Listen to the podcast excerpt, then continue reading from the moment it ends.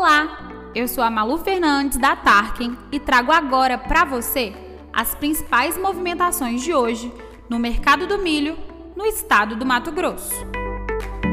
Negócios reportados no estado. Em Primavera do Leste, 30 mil sacas de soja foram vendidas a 175 reais. Já para o milho, não vemos muito movimento no dia, mas existe demanda de 300 mil sacas do grão em Nova Mutum, por exemplo. O valor cotado para a cidade hoje é de R$ 71,85.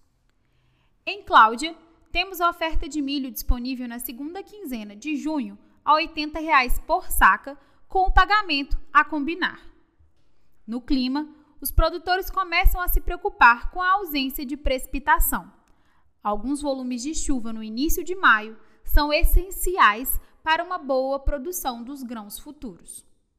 Cotações e ofertas a termo spot para o estado do Mato Grosso e para todo o Brasil você encontra no aplicativo da Tarkin, disponível na loja de aplicativos do seu telefone.